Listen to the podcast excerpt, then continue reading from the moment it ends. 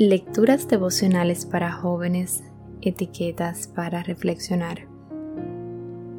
Cortesía del Departamento de Comunicaciones de la Iglesia Adventista del Séptimo Día, Cascue, en Santo Domingo, capital de la República Dominicana. En la voz de Maciel Jiménez. Hoy, 5 de marzo de 2021, en el camino.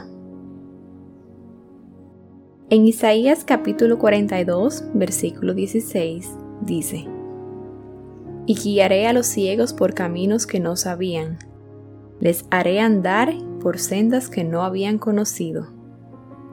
Delante de ellos cambiaré las tinieblas en luz y lo escabroso en llanura. Estas cosas les haré y no los desampararé. Bartimeo mendigaba junto al camino. A diferencia de muchas de las personas que ya habían visto a Jesús manifestarse de forma milagrosa como enviado del cielo, Bartimeo no lo había visto, pero sí creía, incluso más que muchos de ellos. Bartimeo era consciente de su condición y su necesidad, y al saber que Jesús pasaba por allí, comenzó a gritar con fe. No sabemos si los discípulos se sintieron molestos por estos gritos persistentes, pero Jesús lo mandó a llamar, y él dejó su única posesión, se levantó y fue hacia donde estaba Jesús. Su pedido fue específico y Jesús respondió de forma específica. También le dijo que se fuera, pero este hombre lo siguió. Ya había dejado su capa, ya había dejado su vida de incapacidad pasada. No tenía nada que perder.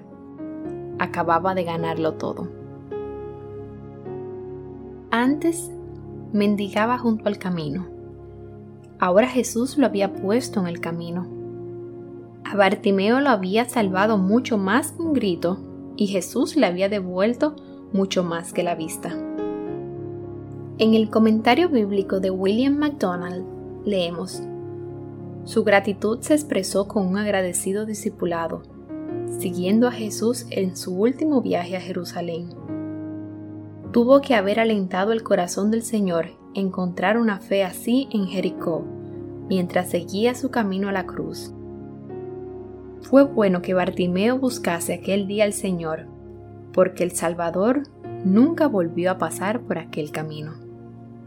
En su novela Ensayo sobre la ceguera, José Saramango plantea un escenario entre fantástico y real donde los personajes luchan por sobrevivir a una ceguera que va más allá de la enfermedad física.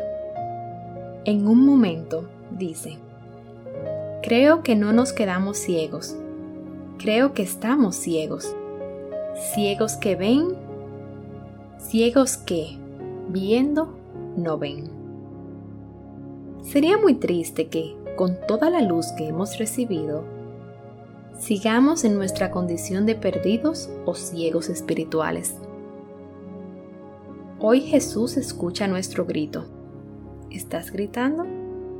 Nos saca del borde del camino y nos pone en el medio del camino. Aprovechemos esta oportunidad. Jesús está pasando hoy.